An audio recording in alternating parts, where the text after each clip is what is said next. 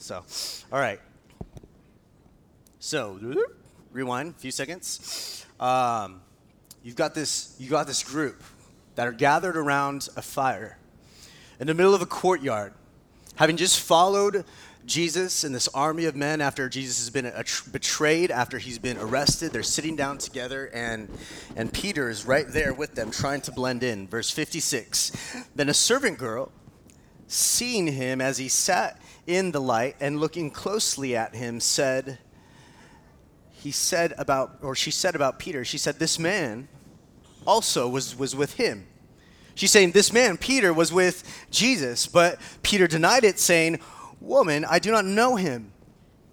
And a little later, someone else saw him and said, you also are one of them. But Peter said, man, I am not. And after an interval of about an hour, still another insisted, saying, certainly this man was also with him, for he too is a Galilean. But Peter said, man, I do not know what you are talking about. And immediately while Peter was speaking, the rooster crowed. And the Lord turned to look at Peter. Jesus turns to look at Peter. And Peter remembered the saying of the Lord, how he had said to him, before the rooster crows today, you will deny me 3 times. And then he, Peter, went out and wept bitterly. And what happens in this passage is heartbreaking. It's nothing short of tragic. Not only was Jesus betrayed by another one of his disciples, not only is he now being dragged before the Sanhedrin, this group of high priests and scribes, for this really sham of a trial to try and get rid of him. On top of all those things, Peter, one of Jesus' closest friends, denies him. Denies him. He wants nothing to do with him out of fear of losing his own reputation. And we're talking about Peter here. This is Peter the disciple, Peter the apostle, a man who spent every hour with Jesus from the moment that Jesus called him as a fisherman to follow him. This was a man who was taught the scriptures by Jesus. He traveled around Galilee for 3 years with Jesus. This was a man who saw Jesus perform miracle after miracle. He walked on water to meet Jesus. He collected loaves and fishes for Jesus. This was a man who was invited into the inner circle of Jesus, one of the only 3 that was invited by Jesus to pray with him in Gethsemane. Peter was also the guy who, when Jesus told his disciples at the Last Supper that they would all deny him in the hour that he would need them the most, Peter was the only one brave enough to speak up and say, no, Lord, I will not betray you. I will never deny you. Even if those other guys do, I will never fall away, not me. And it's that Peter who's given his moment to shine, to show how deep his loyalty really runs. When he's asked about his relationship with Jesus, what does he do? This guy caves. He caves out of embarrassment. He caves out of fear. This burly fisherman, this guy who would be the epitome of what we would describe as like what Western civilization epitomizes as true masculinity, this big, bold, brash guy at a moment to prove what a man he is, he caves, he cowers. And just as we're absorbing the sting of that heartbreaking scene, it just seems to get worse. You see, while that's happening down in the courtyard, Jesus is being taken upstairs to stand trial. So imagine the camera zooming out from the hidden courtyard below to the chaotic courtroom up above. And in verse 63 of Luke 22, it says, now the men who were holding Jesus in custody, they were mocking him as they beat him. They also blindfolded him and kept asking him. They blindfolded Jesus and they asked him, prophesy, who is it that struck you? As they're beating him. Verse 65, and they said many other things against him, blaspheming him. Now look, everything about this trial that's about to happen is fishy. The leaders have been conspiring with one another. They're already beating him before he's even being convicted. I mean, this is a sham of a trial. Anyone with a basic reading level could see this. In verse 66, it says that by the time the day came, the assembly of the elders of the people gathered together, both chief priests and scribes. And they led him away. They led Jesus away to their council, and they said, "If you are the Christ, tell us." You see, Jesus has been going around, and he's been claiming that he is the Messiah. He's been acting like the Messiah. He's garnered a following as the Messiah, and he's a threat to their authority. He's a threat to their way of living. He's a threat to their religious ways. And so here they are putting him on trial, and they say, "Hey, look, if you're the Christ, why don't you just tell us?" And understand this. Understand that because Jesus is on trial here, if all he does is say, "Look, you guys got it wrong. No, I'm not the Christ. I'm not the promised Messiah," he might go free. You see, this is the question. Are you the Christ? Everything hangs in the balance of Jesus with this question, and he knows it. The priests, elders, and scribes, they knew it too. And so all their eyes are on him. All eyes are on him, and they're waiting, wondering, how is it that he's going to respond? The rest of verse 67 says that Jesus responds, and he says, "If I tell you, you will not believe. And if I ask you, you will not answer. But from now on, the Son of Man shall be seated at the right hand of the power of God." That's what Jesus says. He says, look, from this point forward, the Son of Man shall be seated at the right hand of the power of God. Now, this is significant because what he's saying there, he's using Old Testament language of himself that was used to describe, in the Old Testament, the judge of all the earth. And so, verse 70, they all said to him, they're like, "Wait, are you the Son of God then?" And Jesus said to them, "You say that I am." Verse 71, then they said, "What further testimony do we need? We have heard it ourselves from his own lips."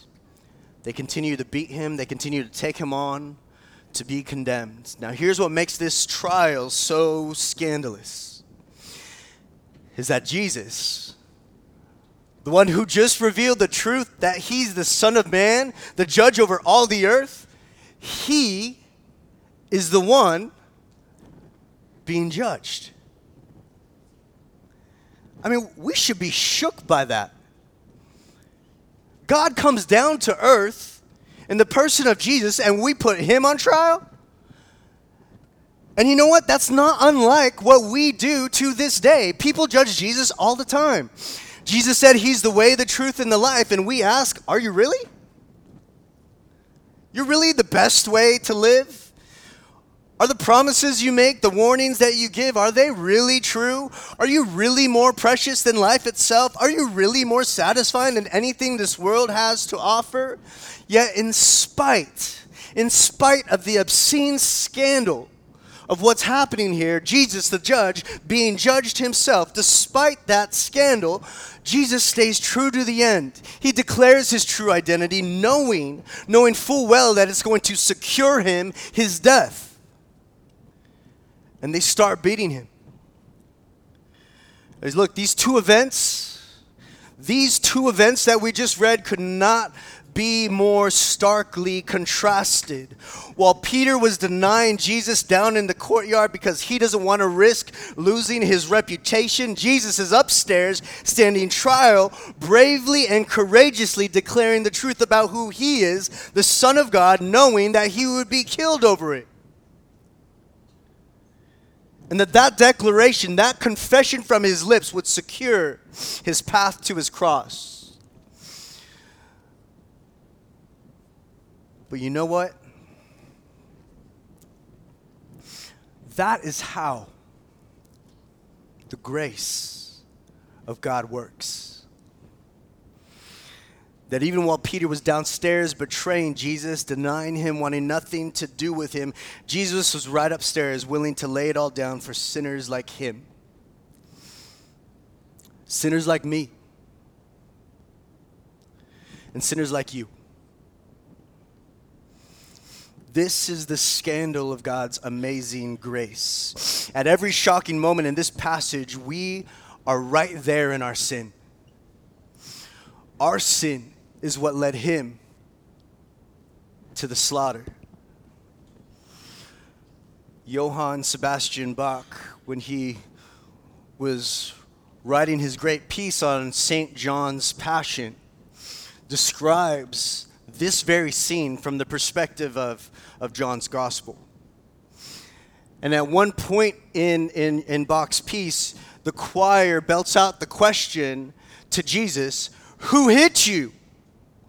Who hit you?"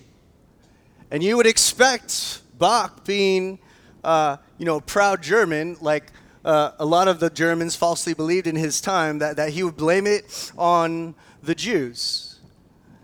But Bach's answer to the choir, "Who hit you?" was this: I did. Me and my sins. You see, that is the greater scandal. Jesus was accused.